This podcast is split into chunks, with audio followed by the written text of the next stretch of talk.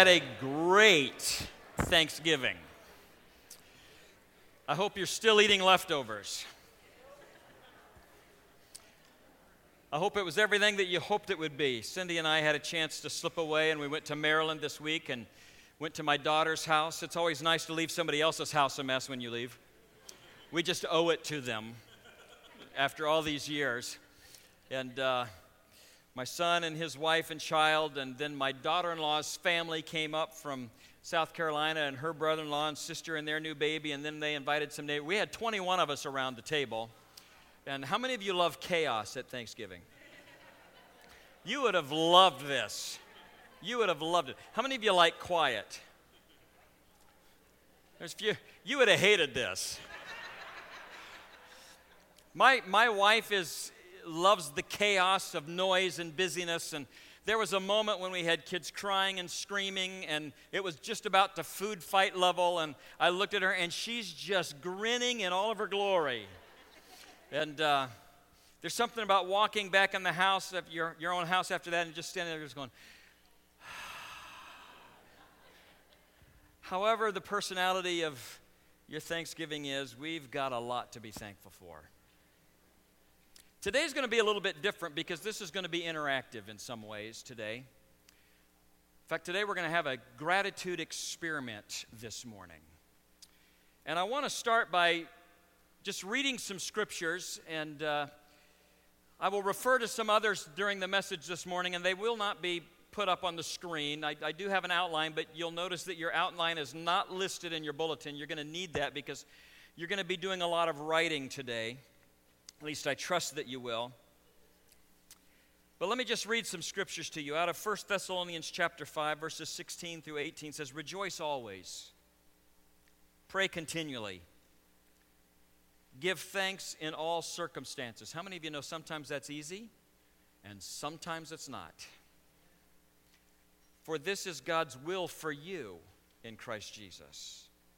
He also says in Ephesians chapter 5 verses 19 and 20 Make music from your heart to the Lord. Now, I love the wording of this for those of you that cannot carry a tune. It doesn't say make music with your mouth, it says make music from your heart because your heart never hits a bad note. Sometimes we ruin it getting it out. Make music from your heart to the Lord, always giving thanks to God and the Father for everything in the name of our Lord Jesus Christ. In that, he talks about thankfulness and some ways that we can be thankful. And then in Colossians chapter 3, in verses 15 through 17, it says, Let the peace of Christ rule in your hearts. Since as members of one body you were called to peace, and be thankful. Let the word of Christ dwell in you richly as you teach and admonish one another with all wisdom, and as you sing psalms and hymns and spiritual songs with gratitude in your hearts to God. And whatever you do, whether in word or deed, do it all in the name of the Lord Jesus, giving thanks to God the Father through him. So, Father, as we approach you this morning, we recognize that in these next few moments, we ask that you begin to lead and guide every mind that is represented here today in aspects where we can learn to be thankful there are some things that you want to refresh people's minds with today, and I ask that you would drop those thoughts into their hearts today, that they can begin to jot them down so that we can be thankful as we take this gratitude experiment together in Jesus' name. So, today we're going to train for gratitude, and you can start right now. When you came in, you got a bulletin, and you'll notice again that there's no outline there. It's, it's just a place for you to write down. And for those of you that may not have a bulletin, I'm going to ask that you find some paper somewhere. Or if you want to take your electronic device, for most of you, there's a place that you can type out some notes on that. And I want all of you to have something handy that you can just jot some notes down on because we're going to be very deliberate today. In fact, interesting enough about this is there are many times where uh, when I'm listening to somebody else preach, they'll get into a verse, and my mind will begin to wander on the verse that they are reading. And I'll begin to outline it in my mind, and sometimes I don't catch back up with him until he's like two pages of notes further. Today, I want you to get permission to let your minds wander. Okay? Some of you are going, at last. because I want them to wander a certain direction today. I want them to wander toward thankfulness and drift toward gratitude. And so here's a few categories that, as your mind is wandering today as I'm talking, that you may lead you to want to jot down some notes about. Maybe there were individuals in your past that God has used to impact your life. And at some point today, I'm going to want you to jot down their names and maybe just a little quick note beside their name of what it was in your life that they did. Maybe there was a time when you were in a period of suffering and somebody came alongside of you and comforted you. Maybe they had a word of encouragement at just the right moment. And sometime today, I want your mind to drift toward that event. And I want you to jot down their name and maybe a little bit about the event you were going through and what God used them in. Maybe at some point in your life, somebody has given you a small gift something unexpected, a, a, word of encouragement at just the moment you needed it. And maybe nobody knew what you were going through, but God sent them at just the right moment and they gave you a word, and you just knew that God was using them to reach your heart. And if your mind drifts toward that today, then I'm going to want you to jot down their name and maybe a little bit about that event. Maybe as we're talking about how we are to be thankful to God today, maybe you have somebody that played a role in your life changing event that led you to faith. Maybe somebody that wouldn't give up on you. Maybe when everybody else had given up, you had a praying grandmother that just wouldn't quit praying for you because she didn't think you were a hopeless case. And it changed your life. Maybe somebody gave you a Bible, or maybe somebody expressed to you or explained to you what the death of Jesus on the cross meant and how it could be for your forgiveness of sins. And if those are people that have witnessed to you and had a role in your life changing event, then I want your mind to wander to that at some point this morning and you to begin to jot down some notes. But I want you to take your pen out and write it down because at the end of the service, I'm going to give you some directions on what to do with what you have written. And we're going to talk to God about it. So today we're going to have a gratitude experiment and train for gratitude. The first point that I want to bring up to you this morning to help your minds begin to wander toward gratitude is that gratitude flows from God's presence. Gratitude flows from God's presence. My first hypothesis that I want to try out on you this morning is this more gratitude will not come from more acquisitions but from more awareness of God's presence and God's goodness. More gratitude will not come from more acquisitions, but from more awareness of God's presence and God's goodness. I specifically want to talk to you about Christian gratitude. I call it Jesus shaped gratitude. It's a type of gratitude that starts when we meet Him because it develops in us a new worldview. Some of you remember the way that you were before Jesus intersected your life with His grace. And you recognize that the worldview that you carried with you until that day was radically changed the moment that Jesus came in and everything changed. We call it a new birth experience, a first love experience. Everything that you see in life changed at that moment because you had a brand new worldview. There's a wonderful Christian writer by the name of Robert Roberts who once uniquely said that Christian framework is the framework from which gratitude grows. Gratitude is the perception of good, and you cannot manufacture gratitude by willpower, even though lots of people are trying. They're trying to manufacture it, but they just can't. You see, gratitude is the byproduct of the way you look at things. It's the byproduct of the way you see things. It's a certain worldview, and it always involves three factors. These factors comes from an old Latin word that is spelled B-E-N-E or bene. And from that, that means good. From that, we have seen um, uh, English words that we use that deal with these things. And I want to talk to you about three bennies real quick that help us have a worldview that des- develops a gratitude. The first Benny is benefit. A benefit. It's a gratitude that involves benefit. In order for me to be grateful, I have to receive a gift. I must perceive that it's good for me to receive, and I must find it favorable. And the Bible has a lot to say about this. I've mentioned to you that I'm, gonna, I'm just to mention some scriptures. You don't have to write them down. I just want to read some because the Bible's full of them.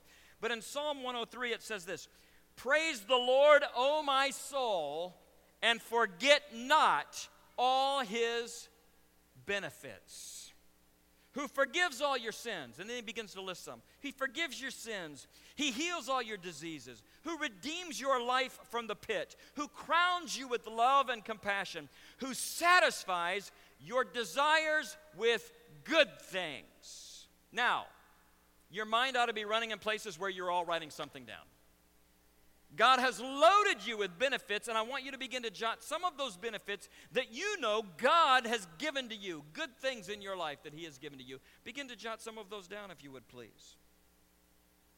Because God does this all.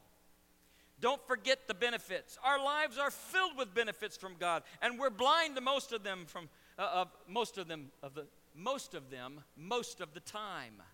But gratitude requires that we recognize them and that we know they're good and that we jot them down. The second factor of gratitude is benefactor.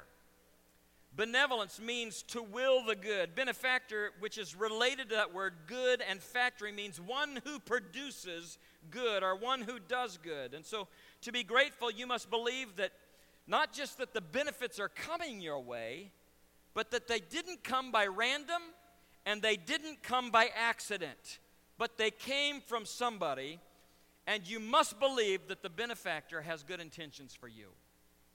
Now, as your minds are beginning to wander, I want you to think about times in your life when unexpectedly to you, times when maybe nobody knew what you were going through, somebody came along and said something to you that you recognize had to be God delivered because only He knew what you were going through, and He sent somebody in that moment. And we look at that, and rather than think about it in the terms of this is merely a consequence, we understand it to be this is God designed. This is the benefit that God is giving to you through somebody else at a time when you least expected it and when you needed it the most, and He delivers it to you. If I'm to be a grateful person, I must believe that about God. In fact, the writers of the Bible are convinced that God is a great benefactor. James says it fabulously in this statement Don't be deceived, my dear brothers. Every good and perfect gift is from above, coming down from the Father of the heavenly lights. In other words, you need to understand that if there's anything good happening in your life, it comes from the heavenly benefactor who is providing you benefits. And from that, we develop a grateful attitude. It's an expression of His goodness. A good God exists, and He's always giving to us. The third element that contributes to gratitude is knowing that we are the beneficiary. There has to be a benefit, there has to be a benefactor, and there has to be a beneficiary. One who receives the good. That's you and me. Oh, hallelujah that we get to receive the good from God. There's a crucial factor in this. In order for gratitude to arise in our heart, we have to look at the gifts that we receive from God through this periscope of this is His way of bringing blessing into our life. It's things that we did not earn, it's things that we could not buy, it's things that we don't merit. We could not do anything to deserve His goodness and glory. He simply gives it because He loves. Hallelujah. So, Lord, help us to understand that. Secondly, gratitude grows in humility. Gratitude always involves a posture of humility. Because if you believe that you are owed something, you will not be thankful for it because you think you deserve it. We live in a country today and in a world today where people feel that God owes them something.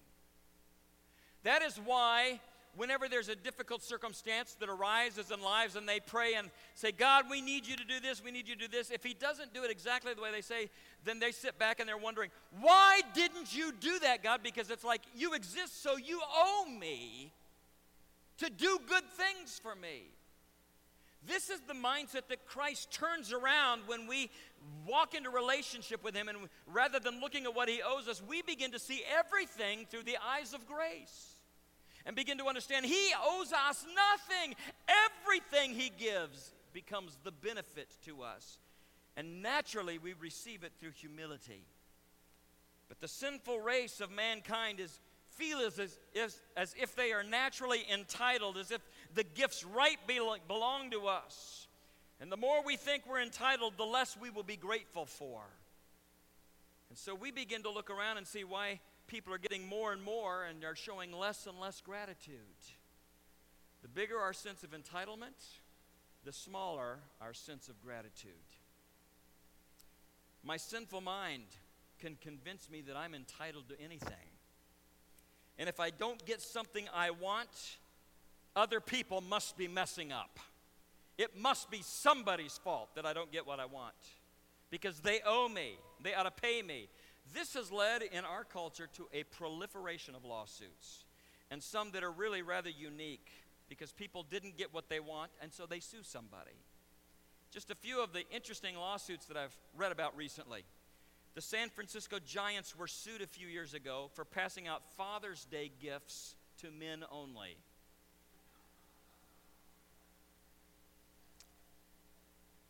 A psychology professor sued for sexual harassment because of the presence of mistletoe at a Christmas party. A psychic was awarded $986,000 when a doctor's CAT scan impaired her psychic abilities. Now, I since our minds are wandering today,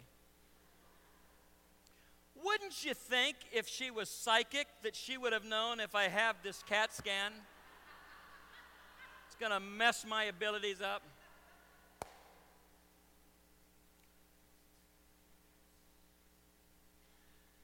In a Christian framework, ingratitude is not just a psychological problem, it's, it's not just an impoverishment of my emotional experience, it's sin. We who know Christ and are ungrateful are guilty of sin. None of us want to raise ungrateful children. We want them to be raised with an attitude of grateful hearts. Paul, speaking very much of a generation in which we live, says, For although they knew God, they neither glorified him as God nor gave thanks to him. But their thinking became futile because people perceived themselves to be entitled and they don't look through the eyes of gratitude. In fact, the Bible has an interesting word for what we call ingratitude. It's called grumbling. Honestly, that's, that, that's the Bible word for people who show no gratitude. They're grumblers. And unfortunately, grumbling is talked a lot about in the Bible about people who were supposed to be in relationship with God. The children of Israel grumbled all the time. God's given them manna. He's leading them with a cloud of glory and, and protecting them in the morning and night. He's providing, and, and they grumbled the whole time. And I pray, oh God, don't let your church today be grumblers in the middle of this great outpouring of blessings that you are pouring out upon our lives. But may we see it and perceive it. Scripture says, and do not grumble. If you're a grumbler, stop it.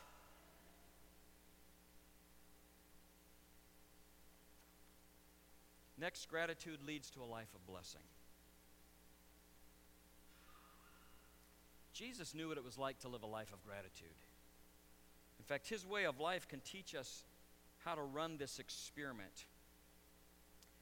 In doing a little research, I discovered that every devout Jewish person was devoted to two forms of prayer daily. One was called the Shema, which is the first word in Deuteronomy 6, verses 4 and 5. And they would wake up in the morning and pray this prayer. And the other form of prayer, for our purposes, simply was called the 18. It was short for the 18 benedictions. There's that word again, Benny. Diction means speech, so this would be good speech. So they began all their prayers with the word bless. And to bless is to speak good to somebody else. They always wanted to speak good, to bless, to thank God, and they would do this constantly. In fact, as you look at the history, the, the rabbis would teach the people these prayers, and they would go throughout their whole day constantly looking for opportunities to, to, bless the Lord for the things that were going on within their life. They lived this way because they were teaching themselves and their children how to live in gratitude. And so they're constantly looking and finding ways to bless the Lord for everything that's going on in their lives. And the rabbis would teach their followers how to expand on it. Bless oh, are you, O Lord, that heals the sick, because they would remember. I've been given a body, and, and God is the one that heals it, so I bless Him for everything that He does in my life. Blessed are you, O Lord, who sustains the living. Everything that I've got in my life, you have sustained. Oh God, I bless you for that. So they were trained in gratitude from the time that they were children, and they loved doing this because the good life involves living a life of gratitude. And so they knew that gratitude didn't mean getting more stuff. That's the insane folly of our day, but gratitude comes when you see the reality that all the benefits come from a wonderful benefactor of which I am the grace given beneficiary because life with God is a life of giving him thanks for all that he has done. So every every rabbi, every one of them would teach his disciples the Talmudin how to pray the 18 and then he would expand on it and try to teach them how they could pray it in their own way how they could use the everyday existences that they had and begin to put that into prayer. And so, when you begin to look through that scope, when the disciples whom Jesus had chosen, he was their rabbi, their rabbi, when they came to him and they said to Jesus, Teach us how to pray, this is what they were talking about.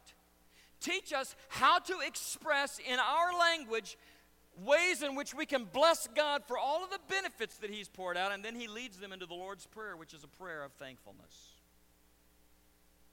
But being grateful didn't stop at the 18 benedictions. And in fact, they begin to understand that the earth is full of the blessings of the Lord. And in Psalm 24, it says, The earth is the Lord's, and the fullness thereof. Everything is a gift. In fact, they were so serious about gratitude that certain rabbis believed that if you forgot to bless the Lord for a great gift of food, then you had to go back to where you ate that last meal and thank Him so you wouldn't forget the next time. So here's what would happen.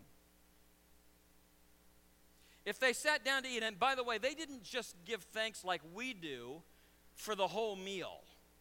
They give thanks for every individual part of it. They give thanks for the bread, they give thanks for the fruit, they give thanks for the vegetables. Now, I personally wouldn't thank God for the vegetables, but some of you might. And so every different thing that was brought to them, they would hold it up and they would ask God's blessing upon it. Now, we know this to be true because when we have communion and we go through 1 Corinthians 11, you'll notice that Jesus, it says, he took the bread and when he had given thanks, he broke it. And then it says, and after the meal, he took the wine, and when he had given thanks, he passed around, indicating that he was participating in this attitude of gratitude for every individual. Now, I don't know about you, but that would make our meals a lot longer. Can you imagine Thanksgiving? Oh, here comes the turkey. Let's let's pray over the turkey, and then the dressing and and pie. Now I can give thanks for pie, but these rabbis would teach such an attitude of gratitude that if you forgot to give thanks for something, you had to go back to where you ate that meal and give thanks. Now, Cindy and I, on our way home yesterday, we, we drove through McDonald's somewhere around Harrisburg. And I can tell you that when I'm driving, I'm in a hurry to get wherever I'm going, or I'm in a hurry to get home. Some of you are like that too. I forgot to pray over my cheeseburgers.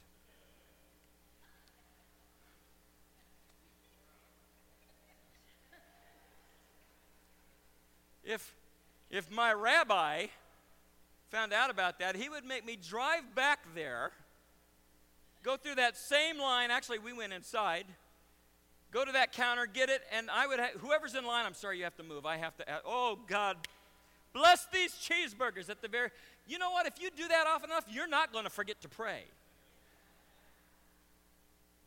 So much was gratitude ingrained within them that they would do this. The general principle was that everything around you is a gift from God, and so they blessed God for everything. He who enjoys anything from creation which is without blessing commits misuse. In other words, listen, if you forget to thank God for some of the blessings you have in your life, it's like being a thief. You've robbed God of the blessing of hearing you be thankful for what He has provided for you. In fact, they went so far as it wasn't just mealtime in these 18 benedictions, as they began to teach people to be thankful, they began to have blessings for lamps. They began to have blessings for, um, for the ocean.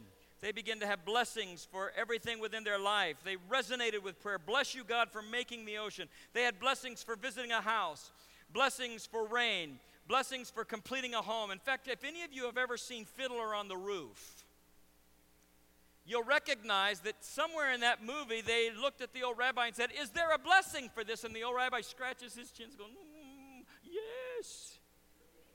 Yes. And he makes up a blessing because that was what people were looking for, finding ways to be thankful. How do I bless God for that?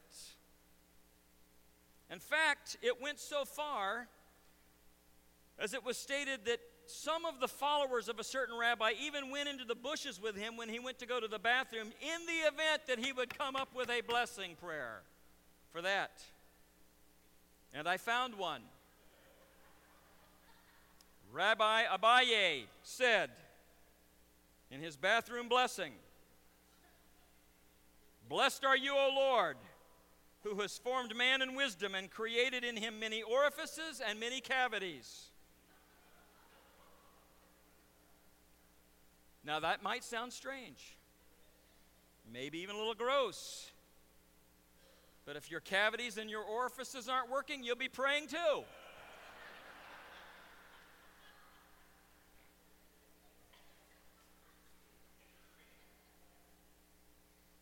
I don't know what you're writing down out of that.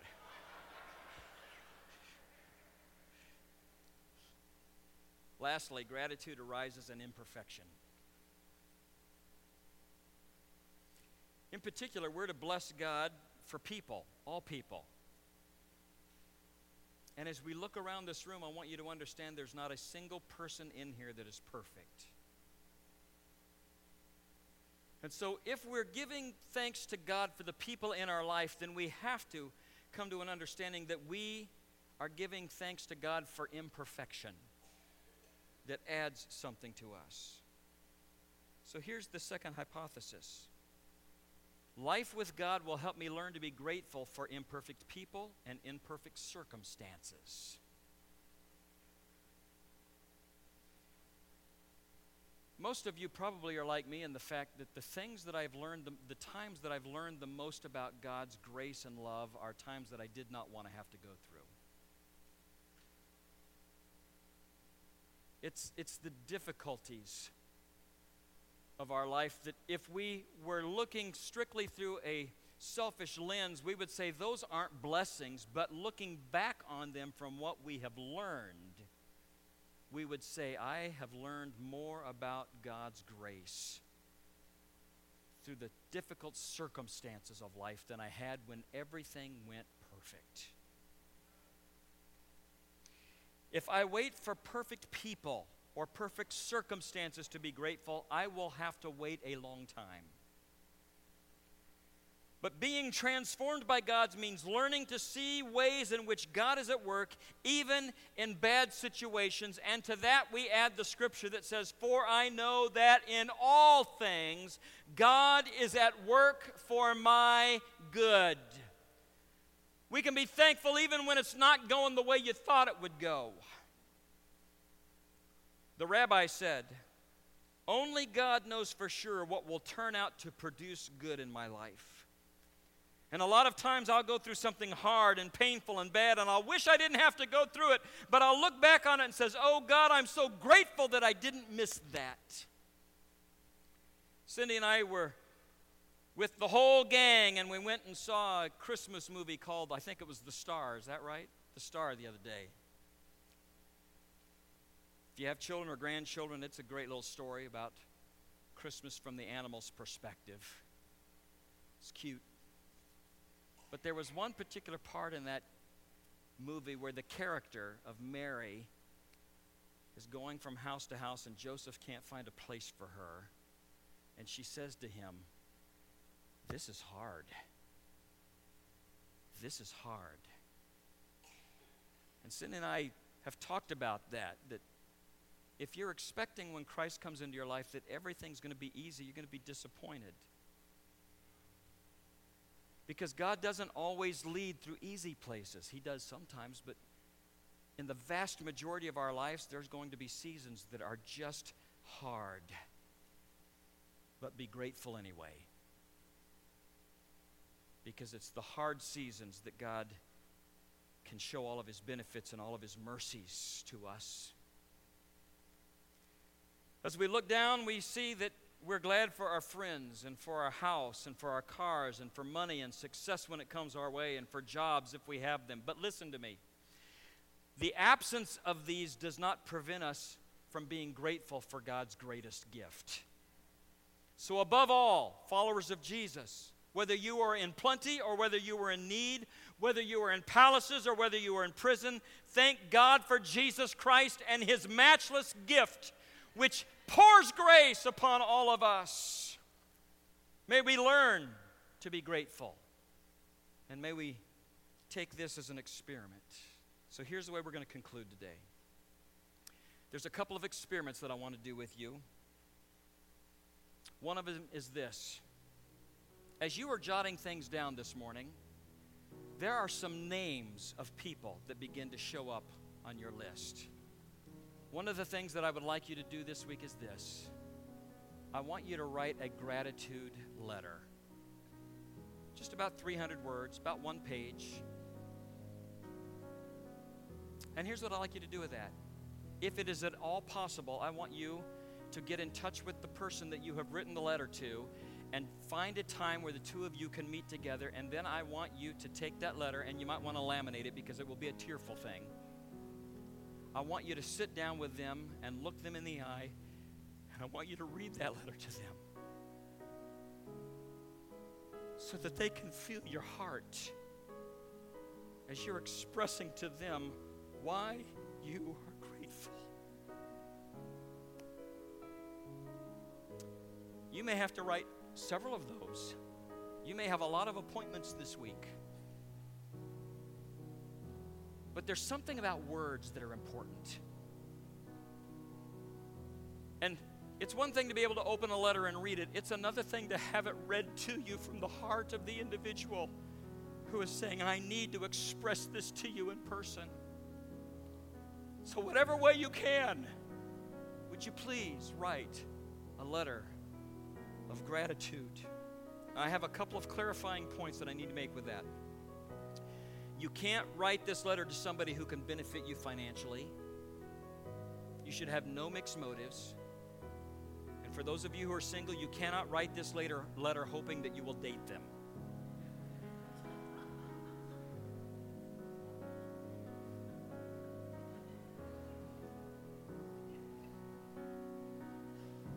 It's best that you give it to somebody that you know will be totally, totally surprised by your words. What I can guarantee is if you will do this, you will find out that you will be more joyful at the end of it. Because we have to teach ourselves to be grateful. And we need to learn to practice gratefulness. And the second thing I want you to do, we're going to do in just a couple of moments, and that's that I want you to write your own benedictions you have a list of things that you have been making all morning, and I know some of you have been writing because I haven't seen much of your faces, and that means you have a lot to be thankful for. I want you to start with Blessed are you, O Lord. Blessed are you, O Lord, which would be the traditional Jewish benediction. Blessed are you, O Lord. And then what we're going to do is for the next five minutes, there's just going to be music playing in the background, and I want you to write as many benedictions, starting with Blessed are you, O Lord, as you have written down there. And then this week, I want you to take those and I want you to include them in your prayer sometime in the morning or the evening or day so that we can train ourselves to be grateful. And so for five minutes, I'm going to sit down and the music will play, and I want you to write benedictions based on what you have written down this morning. Let's do a gratitude experiment together.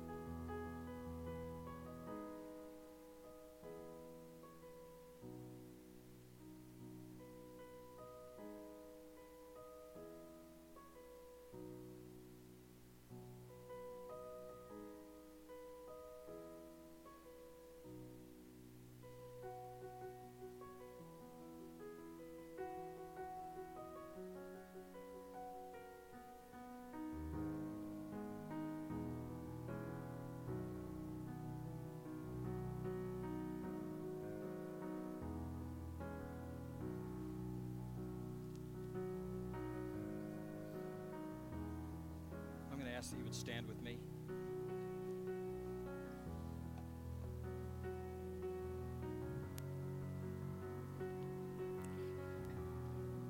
I want to pray a prayer blessing over your list of blessings. As we enter into this season where we've just expressed thanks during Thanksgiving and are entering into a season where we're going to celebrate the birth of the Savior. May we do so with thankful hearts and grateful spirits. May we fill that Jesus shaped void within our hearts by being grateful to everybody around us and looking for opportunities to thank people. I pray, I pray that you take your list and that it will be a template for you of some activities that you need to involve yourself in, conversations that you need to have, and letters that you need to write. And that in the morning and the evening that you would pray these benedictions of the blessings as you just recognize them. Because as you begin to pray them, that list is going to get bigger. But let's be a people that practices gratitude everywhere we go to the glory of the Lord.